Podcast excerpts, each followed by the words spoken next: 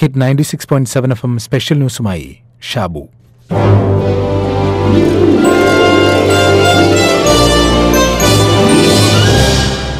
ഒരു തുറന്ന കത്താണ്. ബഹുമാനപ്പെട്ട ആരോഗ്യമന്ത്രി കെ കെ ശൈലജ് ടീച്ചറെ അഭിസംബോധന ചെയ്തുകൊണ്ടാണ് ഈ കത്ത് വായിക്കുന്നതെങ്കിലും മനുഷ്യത്വമുള്ള ആർക്കും ഈ വിഷയത്തിൽ ഇടപെടാം. ബഹുമാനപ്പെട്ട ടീച്ചർ ഒരു നിർധന കുടുംബത്തിന്റെ അവസ്ഥ ബോധ്യപ്പെടുത്തിക്കൊണ്ട് കാര്യത്തിലേക്ക് വരാം. കാസർഗോഡ് കാഞ്ഞങ്ങാട് അത്തിക്കോത്ത് രാജൻ പാർവതി ദമ്പതിമാരുടെ മകൻ ശ്രീരാജിന്റെ കാര്യമാണ്.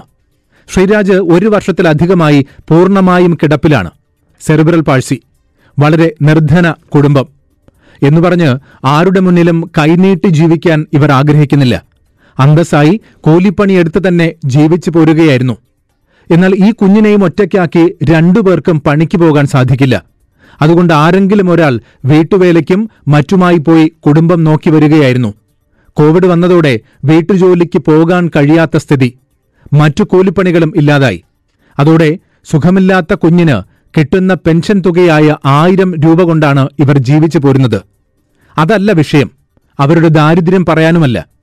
ടീച്ചർ ഇനി പറയുന്ന കാര്യങ്ങൾ ശ്രദ്ധയോടെ കേൾക്കുമെന്ന് വിശ്വസിക്കുന്നു. ഈ കുട്ടിക്ക് കഴിഞ്ഞ ദിവസങ്ങളിൽ കടുത്ത ഛർദിയും ചുമയും പനിയും വന്നു. ആനന്ദാശ്രമം പി എച്ച് സിയിൽ കൊണ്ടുപോയി. എന്നാൽ കുഞ്ഞിനെ അഡ്മിറ്റ് ചെയ്യാൻ അവിടെ സൗകര്യങ്ങളില്ല.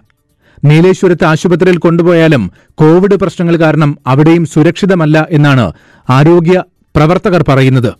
വീട്ടിൽ തന്നെ പരിചരിക്കുന്നതാണ് ഉചിതമെന്ന് ഡോക്ടർമാരുടെ നിർദ്ദേശം. ശരി തന്നെയാണ് ഈ അവസ്ഥയിൽ ഇത്തരം അസുഖങ്ങളുള്ള കുഞ്ഞുങ്ങളെ കിടത്തി ചികിത്സിക്കാൻ ആശുപത്രികളിൽ സൗകര്യമില്ല.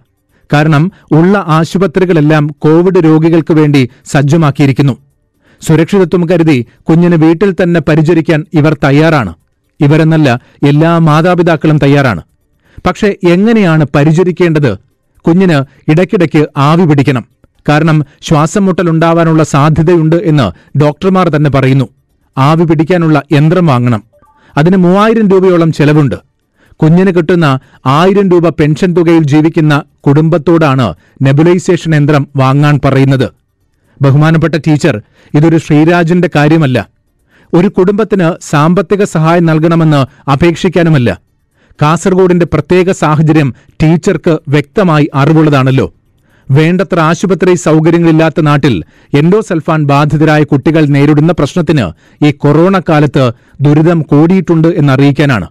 എൻഡോസൽഫാൻ പുനരധിവാസ പ്രവർത്തനങ്ങൾ ഏകോപിപ്പിക്കുന്ന സെല്ലിലെ അംഗമായ മുനീസ പറയുന്നത് കൂടി ടീച്ചർ കേൾക്കണം. ഇത് സ്വകാര്യമായി അയച്ച ഒരു വാട്സപ്പ് സന്ദേശമാണ് ഈ കുടുംബത്തിന്റെ അവസ്ഥ സൂചിപ്പിച്ചുകൊണ്ട് പറഞ്ഞത്.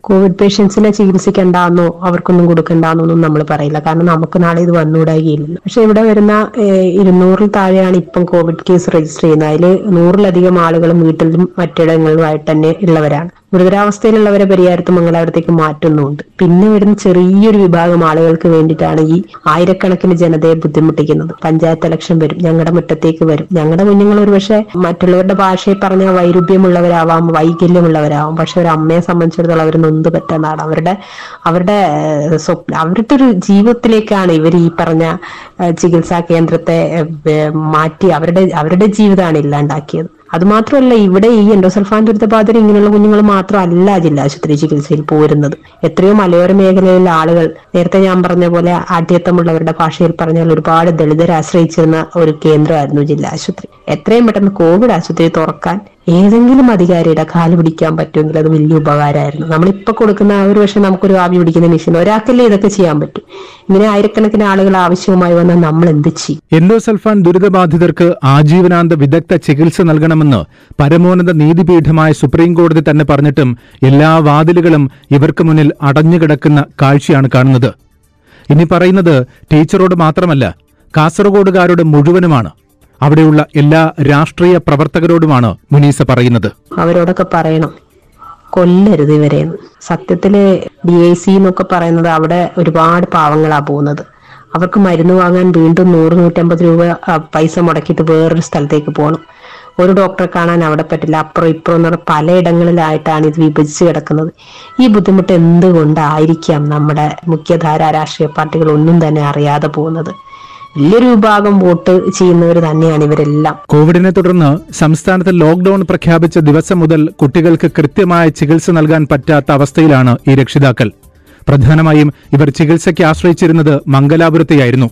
കർണാടകവുമായി അതിർത്തി പങ്കിടുന്ന പ്രദേശമായതിനാൽ തന്നെ കുറഞ്ഞ നേരത്തെ യാത്ര കൊണ്ട് മംഗലാപുരത്തെത്താൻ സാധിക്കും. ആ ഒരു കാരണം കൊണ്ട് തന്നെ ഭൂരിഭാഗം പേരും ആശ്രയിക്കുന്നത് മംഗലാപുരത്തുള്ള ആശുപത്രികളെയായിരുന്നു. അത് കഴിഞ്ഞാൽ കണ്ണൂരിലെ പരിയാരം മെഡിക്കൽ കോളേജിലേക്കാണ് പോകാറ്. എന്നാൽ കോവിഡ് പ്രതിസന്ധി വന്നതോടുകൂടി ഈ രണ്ടു വഴികളും ഇവർക്ക് മുന്നിൽ അടഞ്ഞു. ജില്ലയിൽ വിദഗ്ധ ചികിത്സയ്ക്കുള്ള അവസരമില്ലാത്തതുകൊണ്ടാണ് അടുത്തുള്ള മംഗലാപുരത്തെയും കൂടുതലായിട്ട് ആശ്രയിക്കേണ്ടി വരുന്നത്. ആലോചിക്കുക അപസ്മാരമൊക്കെ ഉള്ള കുട്ടികളാകുമ്പോൾ മൂന്ന് മാസത്തിലൊരിക്കൽ ചെക്കപ്പിന് കൊണ്ടുപോകേണ്ടി വരും.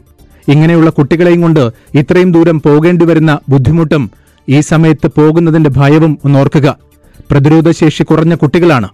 കാസർഗോഡ് തന്നെ സൗകര്യമുണ്ടായിരുന്നെങ്കിൽ നാൽപ്പത് മിനിറ്റ് കൊണ്ടൊക്കെ പോയി വരാം എന്ന് ഈ അമ്മമാർ എത്രയോ കാലമായി പറയുന്നു. സാധാരണക്കാരായ ആളുകൾ ആശ്രയിച്ചു വന്നിരുന്ന ആശുപത്രിയായിരുന്നു കാഞ്ഞങ്ങാട് ചമ്മട്ടമ്പയിലെ ജില്ലാ ആശുപത്രി. അതിലെ എല്ലാ ഏകദേശം അത്യാവശ്യത്തിനുള്ള സൗകര്യങ്ങളൊക്കെ അതിലുണ്ടായിരുന്നു. അതായത് പീഡിയാട്രീഷ്യൻ ഫിസിഷ്യൻ അതുപോലെ തന്നെ കാർഡിയോളജി ചെറുതായിട്ടാണെങ്കിലും കാർഡിയോളജി പ്രശ്നങ്ങളുള്ളവർക്ക് അതിനു വേണ്ടിയിട്ടുള്ള സൗകര്യം. വിദഗ്ധ ഡോക്ടർമാരില്ലെങ്കിലും അത്യാവശ്യ ഘട്ടങ്ങളിൽ വലിയ സഹായമായിരുന്നു. ഇപ്പോൾ ഇത് പലയിടങ്ങളിലായി വിഭജിച്ചിട്ടാണുള്ളത്. അതും കിലോമീറ്ററുകൾ വ്യത്യാസത്തിലാണ് ഓരോ വിഭാഗങ്ങളെയും മാറ്റിയിട്ടുള്ളത്. ഡി ഐ സി അതായത് കുട്ടികൾക്ക് വേണ്ടിയിട്ടുള്ള സൗജന്യ ചികിത്സ ലഭ്യമാകുന്ന ഡി ഐ സി ആനന്ദാശ്രമം സ്ഥിതി ചെയ്യുമ്പോൾ അവിടെ അതിനു വേണ്ടിയിട്ടുള്ള മരുന്നും സംവിധാനവും ഒന്നുമില്ല. അതിന് വീണ്ടും ചെമ്മട്ടം വയലിലേക്ക് തന്നെ വരികയും അവിടെ നിന്ന് മരുന്ന് വാങ്ങുകയും ചെയ്യേണ്ട ഒരു സാഹചര്യമുണ്ട്. അതുപോലെ തന്നെ ഇപ്പം നമ്മൾ കണ്ണിന് നേത്ര പരിശോധനയ്ക്കായിട്ട് പോകുമ്പോൾ പെരിയയിലാണ് ആദ്യം പെരിയയിലേക്ക് മാറ്റി എന്നാണ് പറഞ്ഞത്. കഴിഞ്ഞ ദിവസം വളരെ നിർധനരായ ഒരു കുടുംബം പെരിയെ പോയപ്പോൾ പറയുന്നു ഇവിടെ ഇല്ല നീലേശ്വരത്തേക്ക് മാറ്റി. അങ്ങനെയാണ് അവർ നീലേശ്വരത്ത് പോകാൻ സ്വന്തമായി വണ്ടിയൊന്നും ഇല്ലാത്തതുകൊണ്ട് പ്രൈവറ്റ് ആശുപത്രിയെ അഭയം പ്രാപിക്കുന്ന ഒരു അവസ്ഥയാണ് ഉണ്ടായിട്ടുള്ളത്. അതുപോലെ പല രീതിയിലും ഇപ്പൊ രാജപുരത്ത് ഒരു പേഷ്യന്റിനെ അഡ്മിറ്റ് ചെയ്തു. അവരുടെ അടുത്ത് പറയുന്നത് കാർഡിയോളജി അതായത് ഹൃദയ സംബന്ധമായ പ്രശ്നങ്ങൾക്ക് ഡോക്ടറെ കാണണം. അത് നീലേശ്വരത്താണുള്ളത്. നിങ്ങൾ അഡ്മിറ്റ് ചെയ്ത പേഷ്യന്റിനെ റെഫർ ചെയ്യുന്നത് നീലേശ്വരത്തേക്കാണ്. നീലേശ്വരത്ത് വിളിക്കുമ്പോൾ അവർ പറയുന്നു ഇവിടെ ഇപ്പോൾ ഡോക്ടറില്ല അതുപോലെ സൈക്കാട്രി സൈക്കാട്രി വിഭാഗത്തിൽ കാസർഗോഡാണ് ഇപ്പോൾ സൈക്കാട്രി മാറ്റിയിരിക്കുന്നത്. അവിടെ വിളിച്ചപ്പോഴും അറിയാൻ കഴിഞ്ഞത് സൈക്കാട്രി ഇന്ന് കാസർഗോഡ് ഇല്ല. പക്ഷെ ഇതെല്ലാം ഒരേ സ്ഥലത്തായി കഴിഞ്ഞപ്പോൾ ആളുകൾക്ക് വലിയ ബുദ്ധിമുട്ടുണ്ടായിരുന്നില്ല. കാരണം ഒരു വണ്ടിക്ക് വന്നാലും ഒരു ബസ്സിന് വന്നാലും കൃത്യമായ സ്ഥലത്ത് ഇറങ്ങി എത്ര ഡോക്ടറെയാണോ കാണേണ്ടത്. ഇപ്പം അത്യാവശ്യത്തിനുള്ള ഒന്നിൽ കൂടുതൽ പ്രശ്നങ്ങളുള്ളവർക്ക് പല ഡോക്ടറെ കണ്ടു പോകാൻ പറ്റുന്ന ഒരു സാഹചര്യം ഉണ്ടായിരുന്നു. അതാണ് ഈ അവസ്ഥയിൽ നഷ്ടമായി. ഇനിയും എത്ര കാലമാണ് ടീച്ചർ ഇവരിങ്ങനെ നരകിക്കുക?